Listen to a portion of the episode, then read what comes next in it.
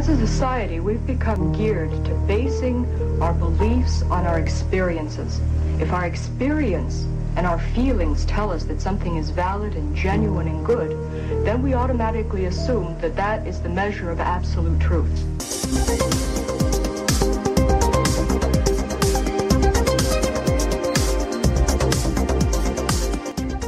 This is Truth Time Radio, providing Bible answers in a clear way for all to understand. Bible questions? Email us from our website, truthtimeradio.com. Okay, welcome back to another Truth Time radio transmission. We'll pick up today where we left off last week, verse 12 of 1 Corinthians chapter 14. Verse 12. Even so ye, for as much as ye are zealous of spiritual gifts, seek that ye may excel to the edifying of the church. As we've discussed previously, the uh, the common thread in this chapter, one that keeps coming up, a very important point Paul is trying to convey to the church at Corinth, is hey, if you're not edifying, you're not profiting anyone. It's all about edification, never about confusion edifying each other, building one another up with clear, understandable language, clear and precise preaching and teaching of sound doctrine. It's not about a show, not about feeling good, nor is it about your emotional state. No, the reason to come together is to edify, build up, exhort, learn, and comfort. To study, to show thyself approved unto God by comparing scripture with scripture, rightly dividing the word of truth. Carefully studying and giving consideration to what the apostle Paul wrote that we may, 2 Timothy 2 7, receive understanding in all spiritual things. Not in the words which man's wisdom teacheth, 1 Corinthians 2.13, but which the Holy Ghost teacheth comparing spiritual things with spiritual, the natural man receiveth not the things of the Spirit of God, for they are foolishness unto him, neither can he know them because they are spiritually discerned. So when Paul wrote, Seek that you may excel to the edifying of the church, just how would those Corinthians have done that? The answer lies within the next verse. Look at verse 13. Hey, you're listening to part four of our Speaking in Tongues series. For the last several weeks, we've been discussing and examining what the Bible has to say about it. Comparing scripture to scripture, not preacher to preacher. We're going verse by verse, leaving no room for error. This is part four of the series, but if you missed parts one, two, or three, you'll find them in the on-demand section at truthtimeradio.com. Download them to your smartphone and take the program with you. Verse number 13. Wherefore let him that speaketh in an unknown tongue pray that he may interpret. Verse 14. For if I pray in an unknown tongue, my spirit prayeth, but my understanding is unfruitful. Some teach that tongues in the Bible are to be used as some sort of prayer language. However, if you will search and study every prayer in your Bible, Again, comparing scripture with scripture, that's God's prescription to finding our truth, okay? Search them all, all the prayers, and in every single one, you're going to find a common thread. Not even one of the prayers in your Bible were prayed in a language that no one could understand. A so-called heavenly language. No biblical prayer was prayed in an unintelligible language. Every single prayer in the Bible, every prayer was prayed in a known earthly language. Even Jesus himself did not pray in a so-called heavenly language. You'd think that if anyone was going to do so, it would have been him, uh, considering the fact that he came from heaven. But when Jesus prayed, his prayer was always understandable. People claim they want to follow Jesus. There you go. Pray like he did. He spoke in words easy to be understood. So easy that even Satan himself could understand. Yet you and I have been told that the reason we need this so-called prayer language is so that Satan can't understand what we're saying. This is man-centered theology, and it's rather odd to find out that this practice is not even biblical. But hey, Do your own research. Some of you may get tired of me saying that, and, and that's okay. I'll continue to try and motivate you to get in this book and discover these truths for yourself, because I know the freedom it brings. Hey, let me ask you a question. Do you spend as much time in front of the Bible as you do in front of the mirror? Today, there are those who claim to be praying in tongues, and the tongues sound like the pagans of Paul's day. They practice tongues also, you see, and have always claimed to be able to speak to their gods in their own private prayer language. By doing this, they thought they were making contact with their gods, so that their gods may reveal secret revelations to them. Well, my Bible tells me that that which was kept secret has now been revealed. And it's in English. And for us English speaking people, that's good news. It's found in a King James Bible. Paul calls it the revelation of the mystery. Romans chapter 16 verse 25. I don't need a secret coded language when I pray to God in order to figure it out. It is written and has already been revealed. Ever notice when you hear somebody claiming to speak in biblical tongues, they make the same sound as they made last service.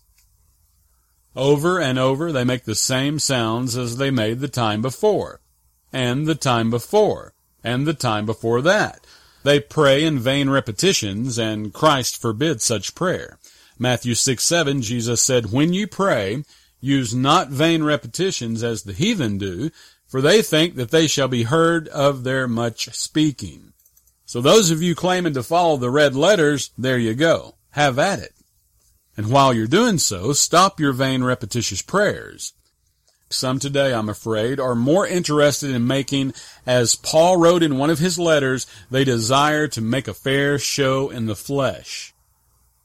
They discovered they can't duplicate the real gift, so they settled for using a sensual ecstatic utterance of ecstasy in unintelligible syllables that no one understands. No one in attendance is rooted in the faith, built up, uh, comforted, or edified.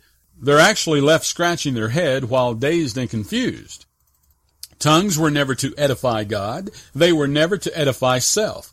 They were meant to edify the church. Those who twist this and pull it out of its context, claiming it to be a private prayer language, is following an unbiblical practice a belief that does not fall within the parameter of scriptural context. If the gift of tongues is truly a celestial speech, one that is used in prayer between you and God, I find it fascinating that someone else, someone other than God, has to teach you to do it.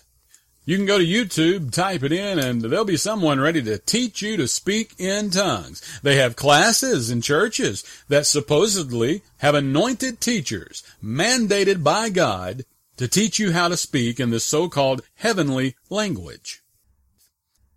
But to pray with the Spirit is to pray in line with the Spirit, to pray according to God's word of truth rightly divided. You'll never be obedient in your prayer life if you don't first study to show thyself approved and rightly divide the word of truth. A prayer that is not rightly divided is a prayer that was meant for someone else at another time and under different circumstances. And each time you pray for something that was never meant for you to begin with, that's only going to bring more disappointment, more discouragement, and what happens is little by little, it'll chip away at your faith. Shot of truth, no chaser. I gotta give myself off the side of the road. off the side of the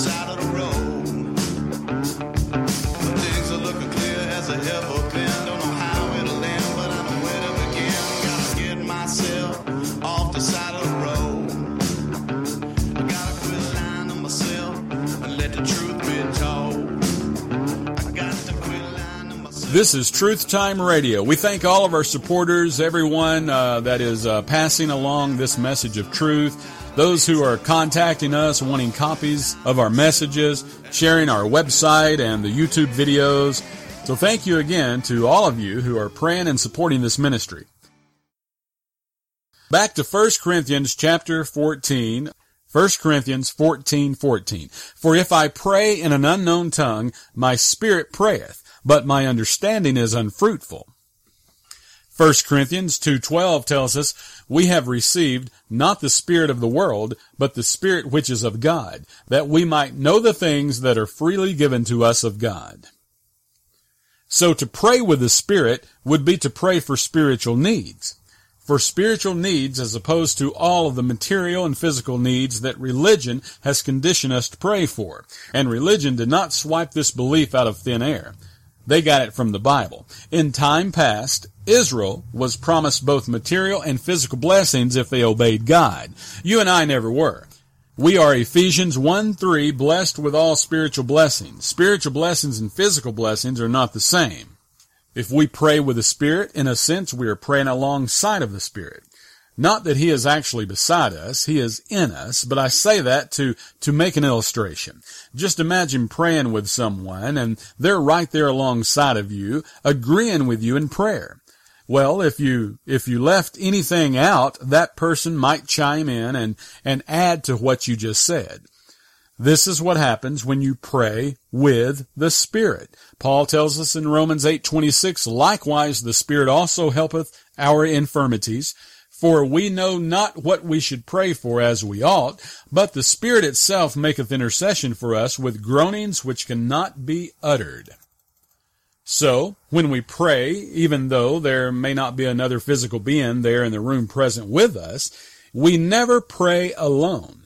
Think about that. No saved individual ever prays alone. After being indwelt with the Holy Spirit as a child of God, you will never pray alone again. That's comforting. We always pray with the Spirit. Always. Now, I didn't say the Spirit always agrees with some of our silly prayers, but He is always present. To truly pray with the Spirit, we should pray prayers that line up. Prayers that are in line with the Spirit. The Spirit wrote the Word of God. 2 Timothy 3.16. And the same Spirit that wrote it also tells us to rightly divide it. So to pray with the Spirit would be to pray according to the rightly divided word of truth, to pray for things that were meant for us to pray for. Romans 8:27 says that the Spirit maketh intercession for the saints according to the will of God. So to pray with the Spirit is to pray according to the will of God. And be certain of one thing, if you do not rightly divide the word of truth, you'll continue to experience a failed prayer life. Satan will have you praying for all sorts of things you shouldn't even be praying for prayers that will only leave you disappointed, and he'll take great pleasure in your failures. If the Spirit wrote the Bible, and he did, and we're to pray with the Spirit, and we are, then we would do well to know our Bible, would we not? That's how we would know what to pray for. Rightly divided prayer life makes all the difference in the world. It brings a peace that truly passes all understanding. Now, verse 15.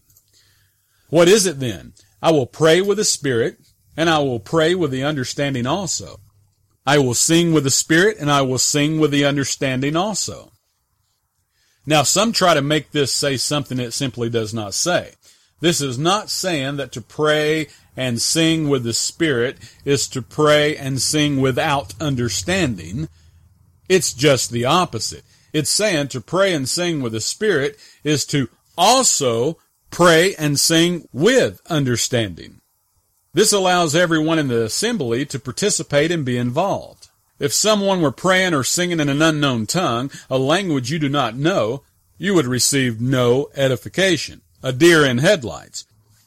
That is precisely what's going on here, and it's why Paul spends so much time trying to clear up the confusion to help him get their services in order.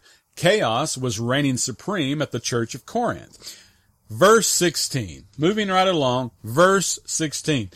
Else when thou shalt bless with the Spirit, how shall he that occupieth the room of the unlearned say Amen at thy giving of thanks, seeing he understandeth not what thou sayest? So we pray in line with the Spirit, and we do it in a tongue, a language that everyone in earshot can understand. Otherwise, no one can agree with us. He that occupieth the room won't even be able to say amen if they don't understand the language we're speaking. Now, it should be coming clear at this point that praying with the Spirit If we, if we're to look at it biblically, not comparing preacher to preacher, but scripture to scripture, it does not mean praying in what some today call tongues. Now, another verse I have heard used to justify using tongues during prayers is Ephesians 6:18. Here it says, praying always with all prayer and supplication in the Spirit. So is praying in the Spirit speaking in tongues? Well, the verse above it, verse 17, says, take the helmet of salvation and the sword of the Spirit, which is the Word of God. So let's think a minute. If the sword of the Spirit is the Word of God, and you're praying in the Spirit, you're praying according to God's Word. You're praying according to God's Word, and that's what praying in the Spirit means. Now that's simple enough, is it not? Don't you love the truth? Don't you love how Scripture answers Scripture? It's lessons like this one today that remind us just how important it is to be students of the Bible, students of God's Word. I've heard some say praying in tongues increases our faith. But what does the Bible say? What does God have to say about it? That's what's important. Romans 10:17. Faith cometh by hearing, and hearing by the word of God. Faith cometh by praying in tongues? No.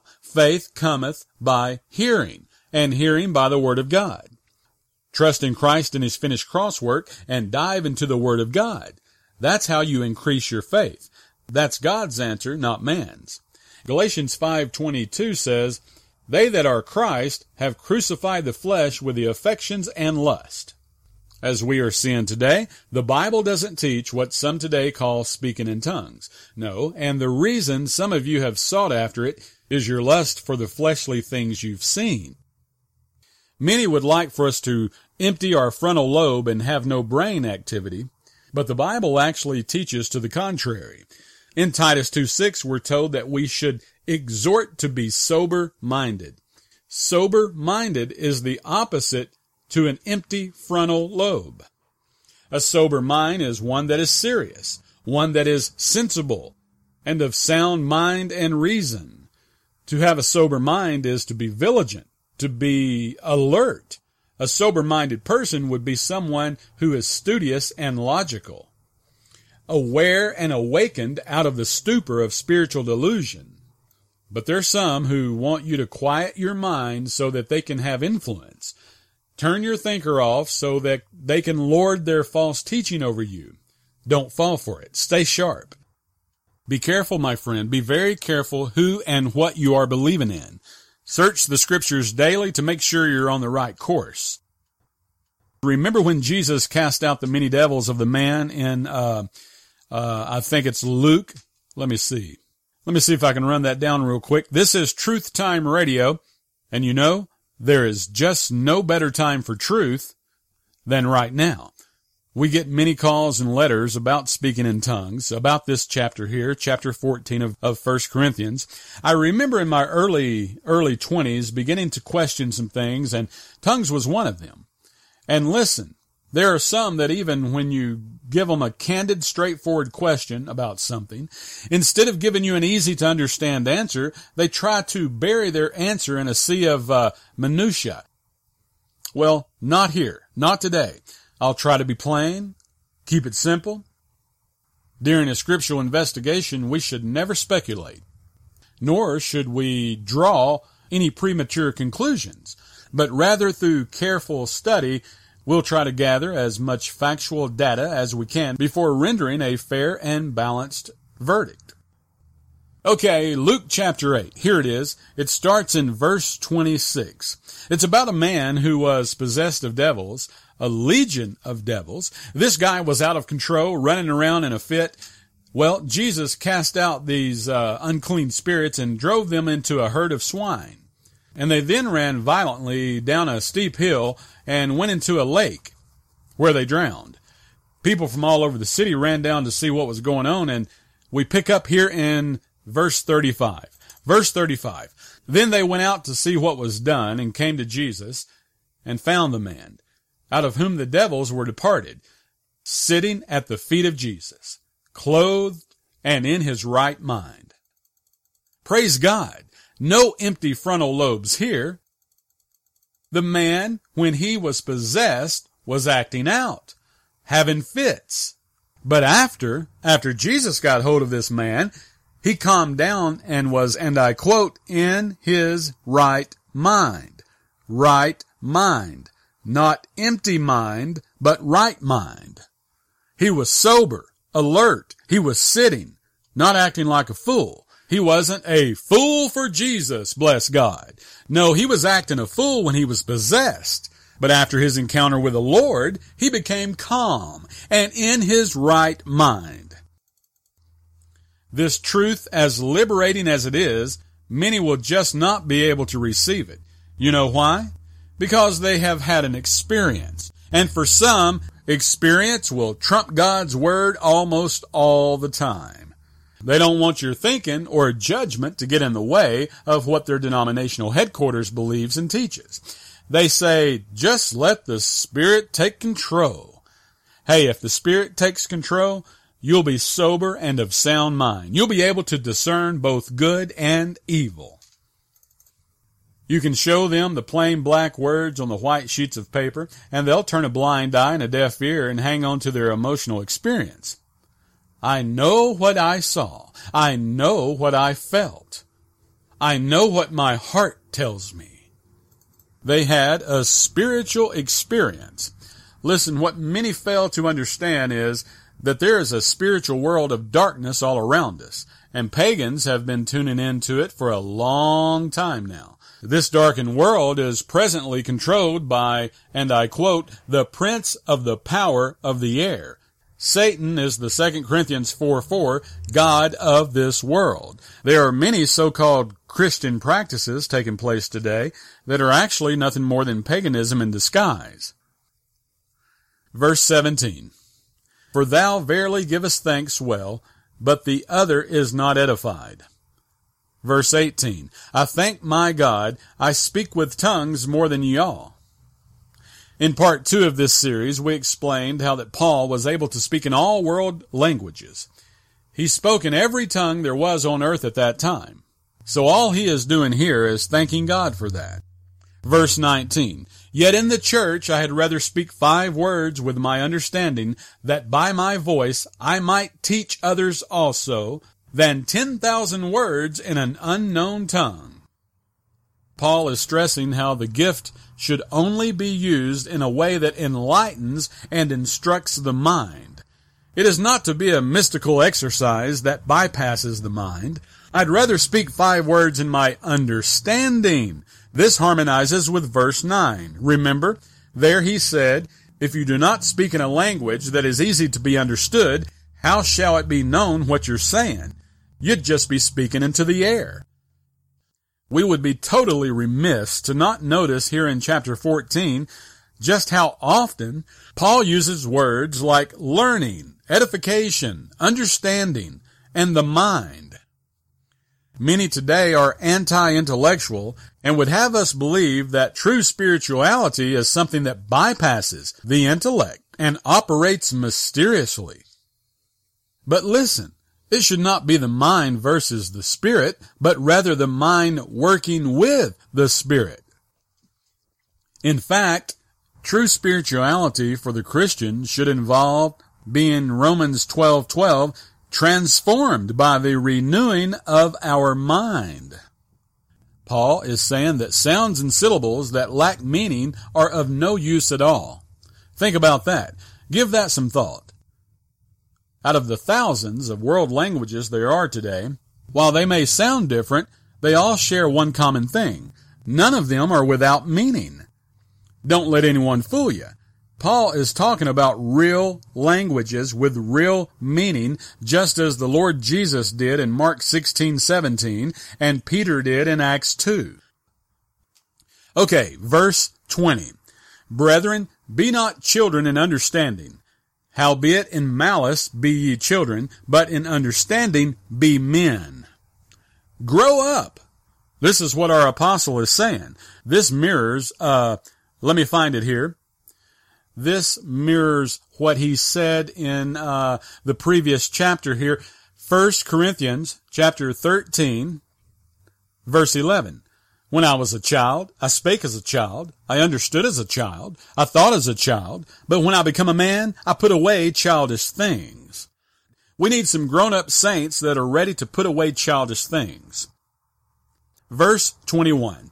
In the law it is written, With men of other tongues and other lips will I speak unto this people, and yet for all that will they not hear me, saith the Lord inspired truth began to be revealed by God in languages other than Hebrew. Keep in mind that tongues were not for believers, but for unbelievers. For the unbelieving Jews, it was a sign of judgment to come, and is why that what Paul wrote here correlated with the prophet Isaiah in Isaiah 28:11. Okay, verse 22. Wherefore tongues are for a sign, not to them that believe, but to them that believe not. I find that most just blow through this verse without really analyzing what it actually says. Look at it closely. Tongues are for a sign. Then why might I ask, does your church require tongues? A sign. When you're plainly told in 2 Corinthians 5 7 to walk by faith, not by sight, not by signs. 1 Corinthians 122 now this is in plain English, so we have no excuse. 1 Corinthians 1.22, the Jews require a sign. You see, they required a sign from the very beginning. Most of us remember Exodus chapter 4, where Moses, when talking to the Lord, said, Behold, they will not believe me, nor hearken unto my voice, for they will say, The Lord hath not appeared unto thee. You see, the Israelites refused to believe Moses. That's why he had to show them a sign. Read Exodus chapter 4 sometime. Jews were sign people. You are not. You are to walk by faith, not by a sign. And I'm aware that some of you today say, ah, the Old Testament, it's, it's not for us. But see, you say that in error. The Old Testament is absolutely for us. It's just not to us. It's just not about us. But it is most definitely for us. It is for our learning, just as Paul told us in Romans chapter 15 verse 4. And for us to compare scripture with scripture means all scripture, not part. Doing so helps us to connect the dots. The unbelieving Jews required a sign. If you're saved, there's one thing you can know for sure and certain today. Tongues are not nor have they ever been for you. Just read the verse. Tongues are for a sign, comma, not to them that believe, comma, but to them that believe not. Saved people are believers. They believe. But we just read, tongues are not to them that believe, but to them that believe not. I tell you, this can get seven flavors of nuts real quick. And that's what we get when we don't go to God's Word for ourselves. You see, when the gift of tongues were in operation, it was the believer that spoke in them, but it was for the benefit of the unbeliever. The reason the believers were given the gift of speaking in unknown tongues was so they could preach the gospel to the unbelievers who spoke in foreign languages. Okay, we've run out of time, and um, we'll pick up. We'll pick up at verse 23 next time as we go verse by verse through this 14th chapter of Paul's first book to the Corinthians. Check out the website, truthtimeradio.com. And remember, you only get two educations the one you're given and the one you give yourself. You wired me awake and hit me with a hand of broken nails. You tied my lead and pulled my chain to watch my blood begin to boil. But I'm gonna break, I'm gonna break my, gonna break my rusty cage and run. I'm gonna break, I'm gonna break my, gonna break my rusty cage and run.